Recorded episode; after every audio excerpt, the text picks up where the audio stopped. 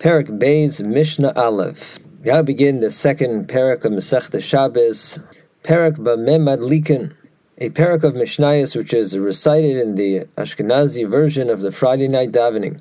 The parak concerns itself with the mitzvah of Hadlakas Ner Shabbos, which truly is synonymous with Shmira Shabbos, this very special mitzvah of lighting neros to usher in the holy day of Shabbos, as we'll see later in the parak.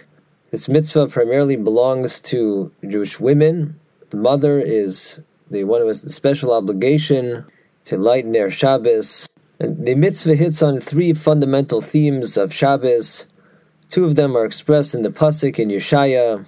Pasuk there states, "Im tashiv mishabos raglacha asos chavtzecha b'yom kadshi." You shall set aside your mundane pursuits on my holy day. Hashem says, "V'karasa la Shabbos oneg."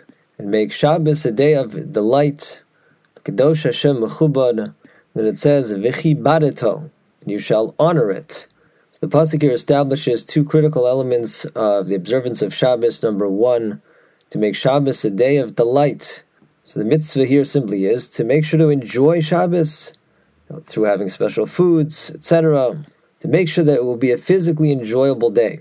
And the language of Vichi establishes requirement to honor Shabbos. We accomplish this, for example, by making sure to wear special bigdei Shabbos and nicer clothes for Shabbos, make sure one is clean, the shoes are shined for Shabbos. The rabbinic enactment of lighting neros for Shabbos accomplishes both of these ends. The essential mitzvah is to establish a source of illumination in the area in which a person will be having his Shabbos meals one will be much better able to enjoy his meal Friday night in a well lit room.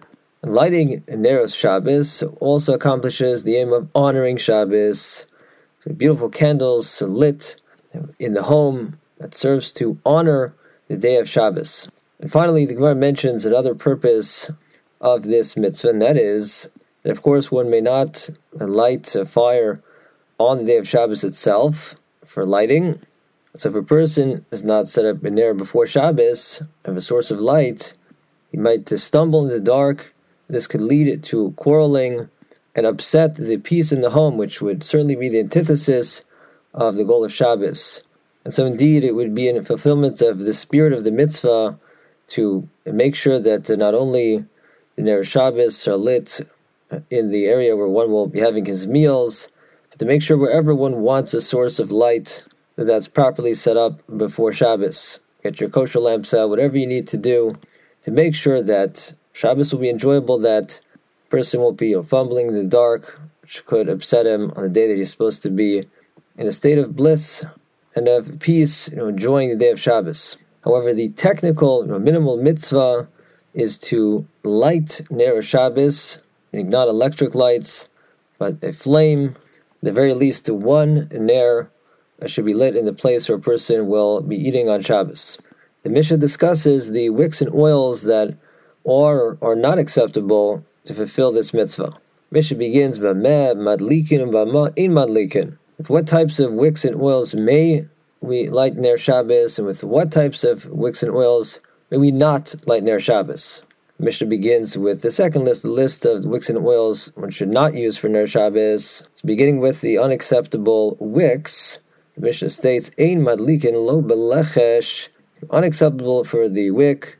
Would be fibers from a cedar tree, velo vechosen, or a wick of uncombed flax, velo bechalach, which is an inferior type of silk, velo vivsilas ha'idan, fibers of a willow tree, velo vivsilas hamidbar, or fibers of a certain desert grass, velo viroka shalpenei amayim, nor with sea moss, that's found at the bottom of ships. The reason these types of wicks are disqualified is they do not produce a steady flame. So, first of all, it kind of defeats the purpose of having a nice light going for Shabbos, for Einik Shabbos, Kavod Shabbos.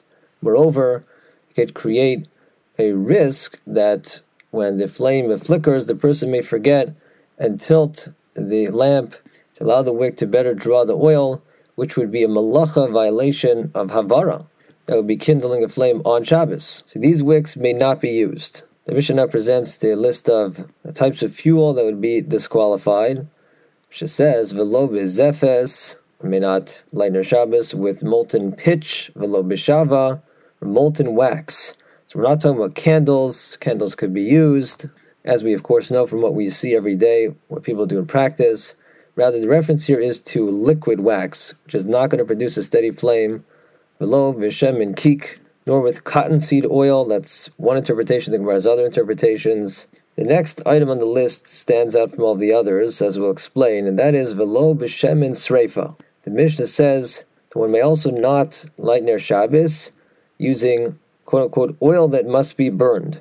The reference is to truma oil, somebody separated from his oil as truma to give to the Kohen, but at some point contracted tuma, became ritually impure.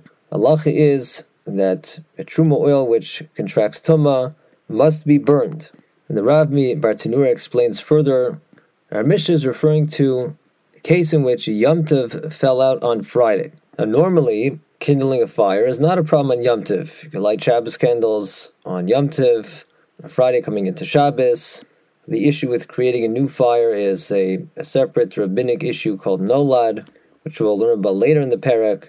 But essentially, there's no problem with lighting a fire in Yom Tov if there's you know a Yom Tov purpose there. And so if it's just to light Ner Shabbos on a Friday that's Yom Tov, it wouldn't be a problem. The Mishnah is saying one may not on a Friday that's Yom Tov use truma oil that became tame for the fuel of the Ner Shabbos, because we have a halacha that says ein sarfin kachim Tov. Now, for example, if a korban became tame, where that too is an obligation to burn it. However, we can't do so on Yom Tov. So if a korban became tame in Yom Tov, you'd have to postpone the burning until Chol Moed.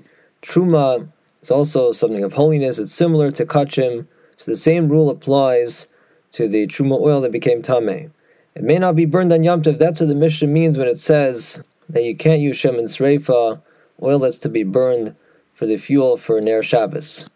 Normally, actually, you would be able to use it. For example, if it's you know, calling us to burn his truma oil, he's a lot of benefit from its light. But again, the case is it's Yom Tov, therefore he can't use it for the fuel of the Ner Shabbos. The Mishnah continues, and it resumes enumerating types of fuel that are no good because they don't produce a steady flame. Velo velo. Saying that normally a person use fat of a sheep's tail or the chelev fat to fuel his Ner Shabbos. For all of these, with the exception of the case of Shemin Sreifa, which we discussed, do not produce a steady flame. As explained above, a steady flame is required for Ner Shabbos. The Mishnah brings a different opinion regarding the acceptability of chaylev fats for fuel. Nachum Hamadi Madlikin Mechelev Mevushal says we may use boiled chaylev fat to fuel the Ner Shabbos. In his opinion, that will produce a steady flame, so that's fine. The Mishnah says v'chachamim Omer. The Chacham say that no echad mevushal ve'echad she'enim mevushal ein madlikin bo. Whether the chaylev fat is cooked or not, even if it's cooked, it's not going to produce a steady flame. Therefore, it may not be used to fuel the ner Shabbos.